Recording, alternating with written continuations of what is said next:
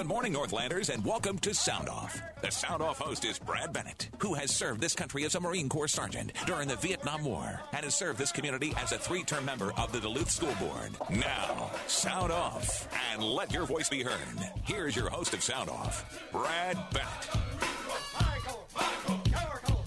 For that introduction, and yes, we do invite you, we implore you, we literally almost beg you to get involved and let your voice be heard this morning by letting us know at area code 218-722-0839 about how you feel about things.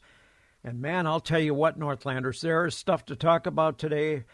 Ian, we're going to start off a little bit by giving you a little bit of an update on the East Palestine, Ohio a train derailment, because that is becoming more and more evident in the news almost every day because of environmental problems with drinking wells, skin rashes, all kinds of things.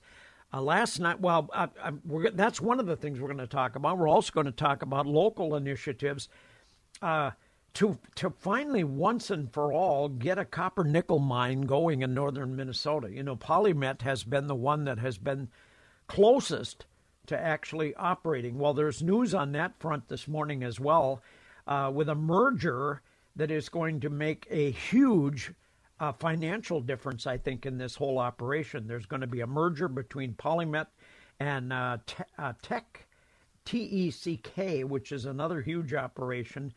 We'll talk about that as the morning goes along, too. But first of all, this Palestine deal. Last night, hundreds of residents from East Palestine, Ohio, turned out for a community meeting Wednesday night when they grilled government officials about water and air quality following a train derailment that led to the intentional burning of hazardous chemicals in cars on the tracks. That's right. They were concerned. The railroad that was responsible for the derailment of the train was concerned about this hazardous chemicals leaking. So what they decided to do about it was have what they call a contained burn right there on the railroad tracks, right in the middle of the town. I mean, we're talking about an area that's about a mile from the elementary school, not even that far. Anyway, initially the meeting was supposed to be a moderated town hall forum. You know what that is? That's where people sit in chairs and they raise their hand one at a time, come up, they have a moderator, and all of the executives or the town council or whatever it is sits at a dais, and they answer these questions. Well, it was originally set up to be that, but the format changed to an open house model. Now, an open house model is where people are there, and the moderator just kind of wanders around the room and asks questions with people, where people can go to individual tables. They can ask questions according to News Nation local affiliate WKBN. But Mayor Trent Conway switched back to a town hall format mid-meeting so that everyone could try to get answers to their questions. He tried his best to keep the meeting orderly as people shouted questions in the packed gymnasium at East Palestine High School. My greatest concern is that my citizens feel safe, Conway said. About 50 freighter cars, 10 of which were carrying hazardous materials, derailed in the Ohio village the night of February 3rd. The train was carrying products from Madison, Illinois to Conway, Pennsylvania at the time of the derailment. The release of toxic chemicals threatened and is still threatening the health of thousands of people who were forced from their homes for a period of time. Although the evacuation order has now been lifted, there is growing concern among the residents. Some have reported burning sensations in their eyes as well as headaches. Others have said they have seen dead fish in area streams, and livestock has just fallen over dead, which is not a good sign when you got chickens and things like that are just dying in their pens from breathing the air. The lack of information coming from officials is frustrating residents, including Chris Wallace, who was at the meeting. He left dissatisfied by the meeting. They're not answering anything from what I've seen at all, he said. Officials, get this now. Officials, including representatives from the Environmental Protection Agency, previously had said monitoring has shown that the water and the air quality is safe, though that has done little to quell residents' concerns. If the air is so clean and the water is safe, why is everyone having all these symptoms? Norfolk Southern Railroad, the responsible party, the train company, said they were going to send representatives to the meeting, but then they decided not to. All these people gathered to hear from the responsible party, the train company that had the derailment, but the train company said, citing concerns for their employees' bodily safety. In other words, they thought they were going to be attacked by residents of Palestine. EPA Administrator Michael Regan, sharing an interview he had with Fox News on Twitter, said he will be going to East Palestine on Thursday to visit the site of the derailment and meet with residents and emergency responders. Well, it's about time. Anyway, the community and everybody else in that area is holding Norfolk Southern accountable. The EPA is on the ground in East Palestine. They've tested more than 400 homes. 21 wells, and monitored for mass cleanup. Anyway, we'll continue this story, but right now we have our friend Chad from Dead On Arms, one of the finest firearm dealers and shooting ranges in not only the Northland, but I think anywhere in the country. And I've said this before, Chad, I've been to a lot of shooting ranges down here in Florida. You got them all beat, buddy. Well, thank you, Brad. That's great to hear. You know, we run a top-notch facility. And we want to thank everybody that comes out and uses the facility. Not only do we do the retail, the permit to carry, the gunsmithing, the rental department, there's a lot we do at Dead on Arms, and we talk about it every week. You know, yesterday I got to meet some folks that listen to your show, call in on your show, and they were in, and they said, Chad, you got a great place here. We come in here, we do a lot of business with you. You know, I hear that from a lot of folks, and we want to thank those folks for coming out. That's super. You still do your senior special, don't you, on, 55 plus on Mondays through Thursdays? Yes, Brad, we do that Monday through Thursdays. A lot of folks still come up and use that. You know, we find that the older folks like to shoot 22s, so we have a lot of 22 ammo on stock. 22s are extremely fun, so we do have a lot of folks that come up and use that. Well, I'll tell you what, you do have one of the finest facilities anywhere, and it's a complete facility, meaning when you walk in the front door of the place, you're going to be met by a retail facility that's second to none. You can buy firearms, you can buy clothing, you can buy protective devices, ears, eyes, reloading devices, just about anything to do with the shooting industry. You can buy it there. But then, as Chad said, you can take concealed carry classes, you can take pistol safety classes, and they're all done in a beautiful training facility where there's tables and chairs and a place for an instructor to give the class. So if you have not been up to Dead on Arms yet, shame on you, but get in your vehicle and head up Highway 2 coming out of Proctor, about 8 miles. On the left-hand side, you will find Dead On Shooting Range. They've got a fantastic website where they list a lot of the things going on, concealed carry classes, etc. That's DeadOnShootingRange.com. You can find a lot of that information right there, but they're open almost every day and great hours and lots of great people up there that can help you out as well. So Dead On Shooting Range. We've got to go to our first break of the morning. We'll be right back. Your Twin Ports home for Twins baseball. In the corner, goal! KDAL. KDAL. Time is 11:22. We got Twins baseball on this radio station. I haven't heard. Can you believe it's going to be baseball season before we even get known it? Oh, my goodness. Let's see here. What do we have for Twins baseball? We've got, of course, spring training, and that's all going to happen. You know, I've got a couple of different ones here. Here it is. We've got spring training Saturday, February 25th versus Tampa Bay. You better not cheer for the Rays. Oh, come on. Why not? So Saturday, we start broadcasting Twins baseball, albeit spring training, Saturday at noon, Saturday the 25th at noon, first Twins game. And there will be times when our show here is either moved forward a little bit. We've had an agreement with Bruce Siskey that on many occasions when the game starts early, we'll bump our station up and start at 10 o'clock instead of 11 o'clock. We'll try to at least let you know the day before when that's going to happen. And for the record, the first one occurs on Monday the 27th.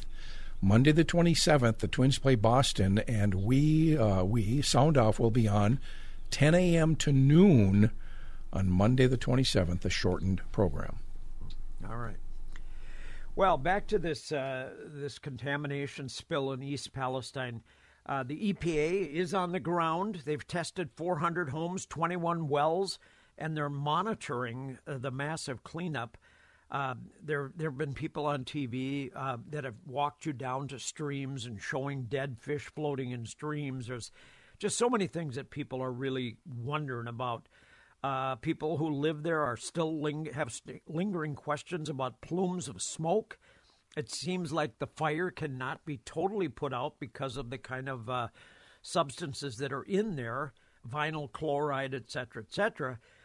There is also a persistent odor, and more especially after officials burned 5 train cars with vinyl chloride. That really seemed to fire things up in the air.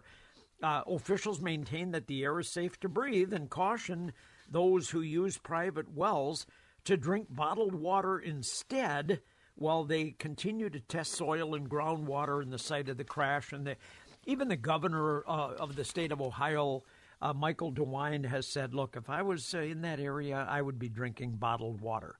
I will continue to find out what the tests were showing as far as the air. I would alert and concern anybody that want to get back into their house that they should do it at their own risk. One of the reporters had said recently that families have been diagnosed with upper respiratory infections. This was on News Nation with Brian Enton on Como. I know something was different when we left town, and there was that chemical smell in your nose. Chris's wife, Jamie, said, as if you were in the bathroom cleaning with bleach and you walk out and you still smell that bleach in your nose. She said that's what people are feeling. Well, there's going to be absolutely going to be massive lawsuits. Norfolk Southern is already giving more than $1.5 million to more than 1,000 families and established a $1 million fund for the community. But that's just going to be the tip of the iceberg. Norfolk Southern president said, we will be the judge of our actions, and you will be the judge of our actions.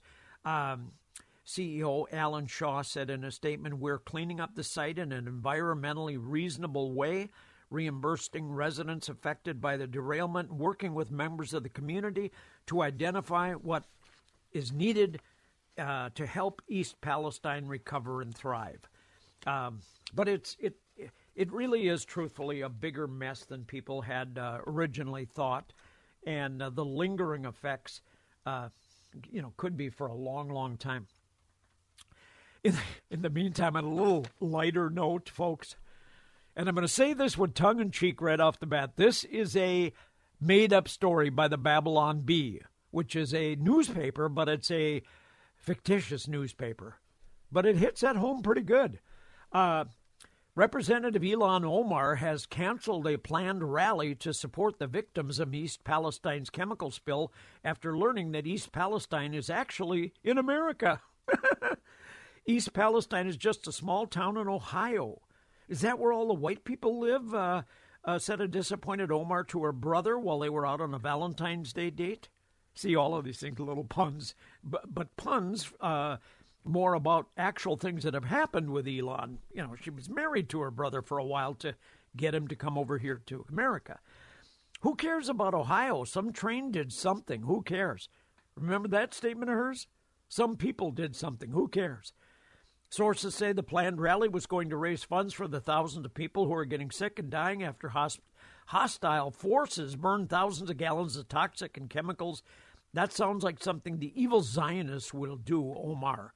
I will be looking forward to leading a death to Israel chant. Bummer. But now she's claiming that actually the train derailment and ensuing ecological disaster is because of the Jews. See, this is all made up. This is not actually really what she did, but it takes pieces that she has said in the past and works them into the story, which I think is kind of cute by Babylon Bee, but you have to know that it's not legitimate. Anyway, the question is coming up now, Northlanders, and we're going to get into it here after the CBS News a little bit. You've asked it on this show. I've asked it. We've heard people talking about it. Why, with these balloons and unidentified flying objects that we've been shooting down over the last week or so, why did they actually use missiles?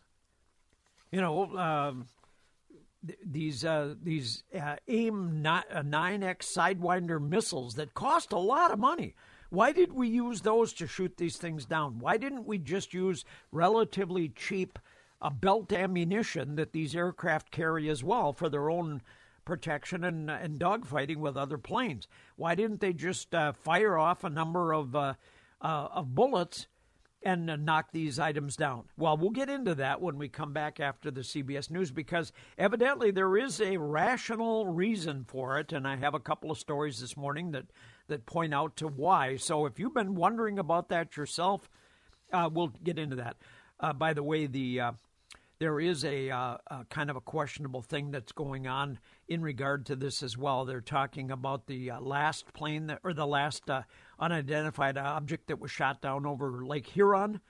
They're wondering why the aircraft that shot it down had to use two Sidewinder missiles. What was was their shooting off? Did they not prepare properly? Was this why did they miss with the first missile? Oh, by the way, these missiles cost a whopping $400,000 apiece. So it was almost like they were criticizing the 148th Air Wing, who was the pilots of these planes that shot this missile down. But we'll talk about that because there's a legitimate reason for that as well. So when we come back, we'll get into it here on Sound Off 610 KDAL Radio. KDAL time is 11:34. We have sunshine here in Duluth. We have cold temperatures. Current temperature is 11 degrees. Today's going to be a cold day. Things are going to turn around, though, so just be patient if you're not a fan of the cold weather. But see, Brad, on the phone, we do have Chris Lohmeyer from Solutions Insurance Agency. And today he has got a business insurance, a commercial policy customer, saved him a lot of money, Brad, and increased their coverages. We always love that when they do a combination of saving them money and giving them better coverage. And, you know, most of the time, Chris, when we're talking about the win of the week, we're talking about things like car insurance, home insurance, somebody that's maybe got a personal thing. But you guys write a lot of business insurance, and today we're going to be talking about a business. So give us the scoop. What happened on this one, Chris Lohmeyer? Yes, good morning, Brad. That's right. You know, we like to kind of shift back and forth between personal insurance wins of the week and commercial or business insurance wins of the week. So, you know, it's been a little while, so I thought it'd be a good time to switch on over and let's talk about a nice, exciting business win of the week. So this particular business, now this is a manufacturer and installer of all different types of garage doors. So commercial, residential, even aircraft hangars. You know, they install and manufacture garage doors for that. So very interesting there. But one of our seasoned agents with decades and decades of experience in commercial insurance, they gave them a call, and they were having some problems with their current insurance company. As a matter of fact, that company said, you know, this isn't an area that we want to insure anymore, you know, as far as what your business does, so we're going to non-renew your policy. So, so Bill in our office, he rolled up his sleeves, and he was able to absolutely find them replacement insurance. And on their auto, their fleet policy, he added two additional vehicles for them. He added $250,000 in transit coverage for their stock, their inventory that they didn't have before. And with all that, Brad, the premium that Bill found for them was $5,000 less than what their premium was with that other company. You know, when somebody like Bill says this to a manufacturing company, does the principal at the manufacturing company, Chris Lohmeyer, many times kind of stop and have that, like that jaw drop thing?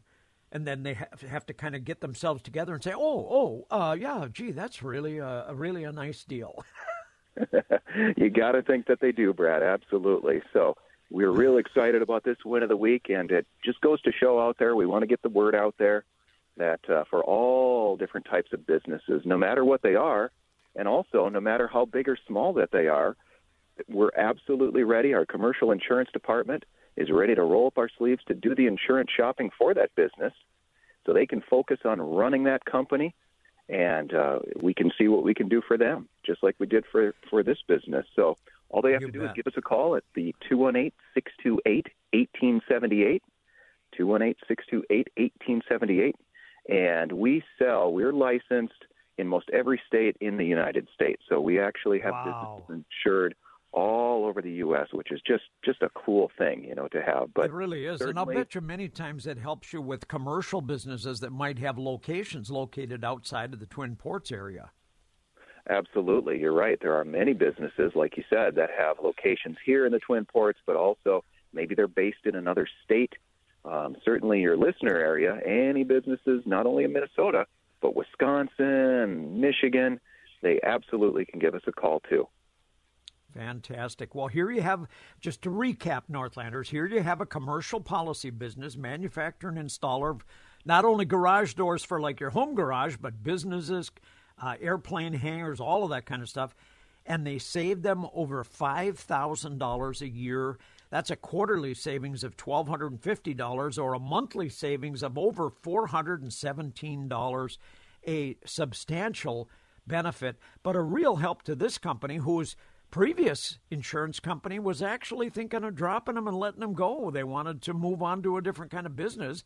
And this business now not only found a new home, a new commercial agency, but a new agent, Bill, that will help them with anything for issues in the future. And again, all you have to do is call 218-628-1878. That's 218-628-1878, and just say, hey, can you give me that free insurance checkup that they talk about on the radio? And it really is that simple. They'll take the information from you one time, and within a very short period of time, they'll come back to you with their lowest rates. They don't represent one company. They don't represent five companies. They represent literally 50 to 60 different companies, all of them, many of them looking to do business just with somebody like you. So give them a call today. Thank you very much, Chris Lohmeyer. We look forward to these every week. It's just amazing the kinds of money that people can save out there if they just do a little work.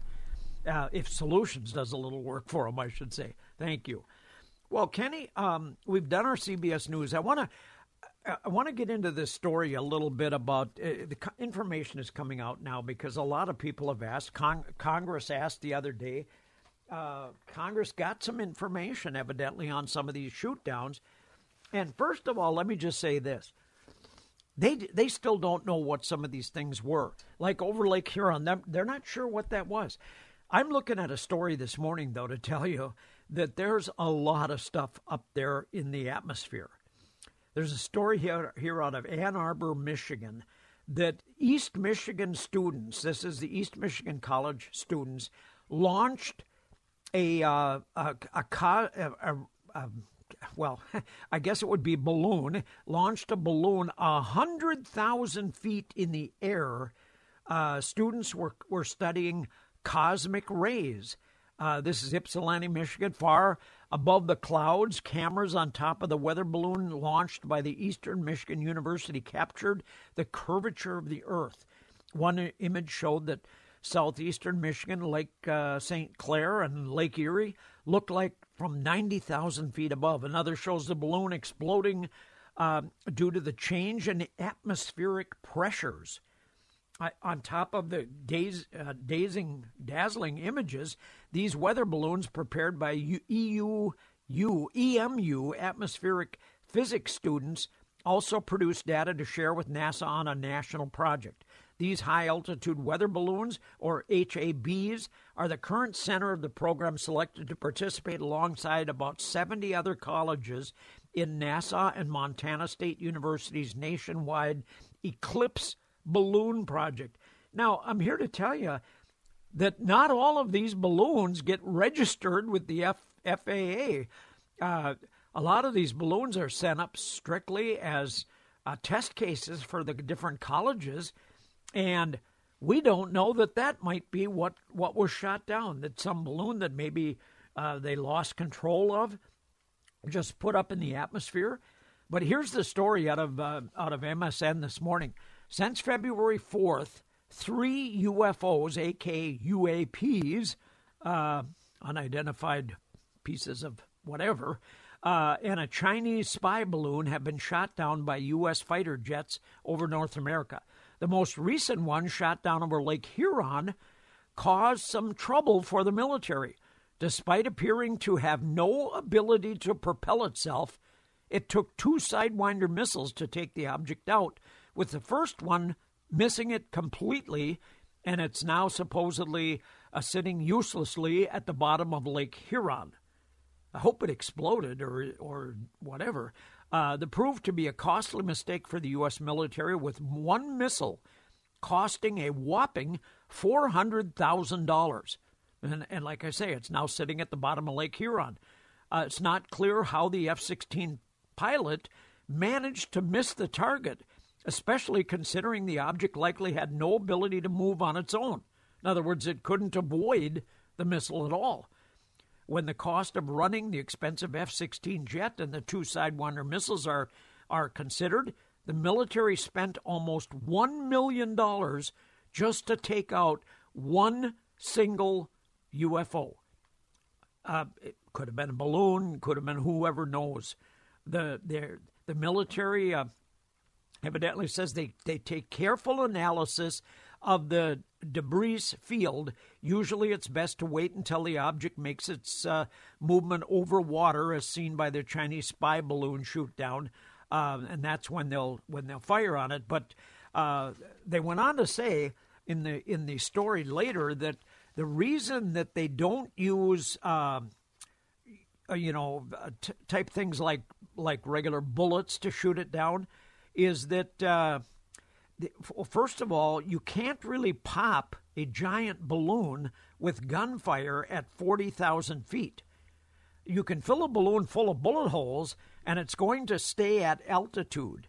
The said fighter pilot and former Air Force Lieutenant General David Deptula, he says the air pressure that high up doesn't allow helium to freely escape through small holes. In other words, you punch a bunch of small holes in it with bullets.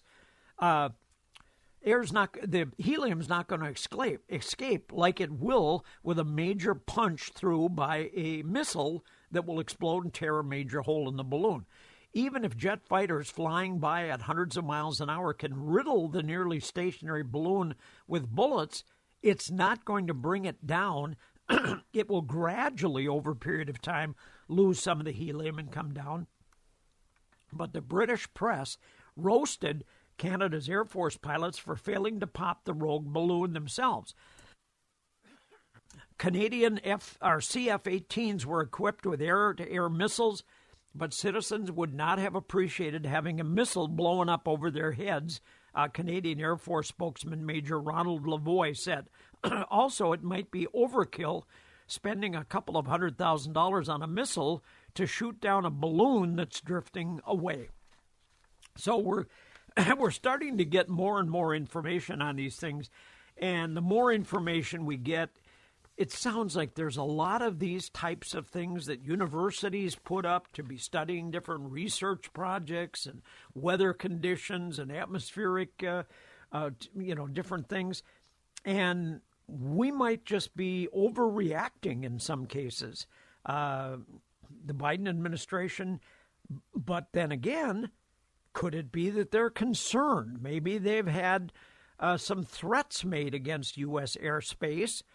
And we do know that one of the things they said that they've done recently is they've dialed up or tightened down the the equipment that they're reading these signals in the air from. In other words, they're being a little more selective and really watching closer to see what's coming into our airspace.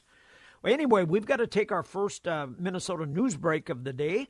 We'll do that, and then we'll come back with more here on hour number one, Sound Off on 610 KDAL Radio. KDAL time is 11:52, 14 degrees at Duluth Sky Harbor Airport.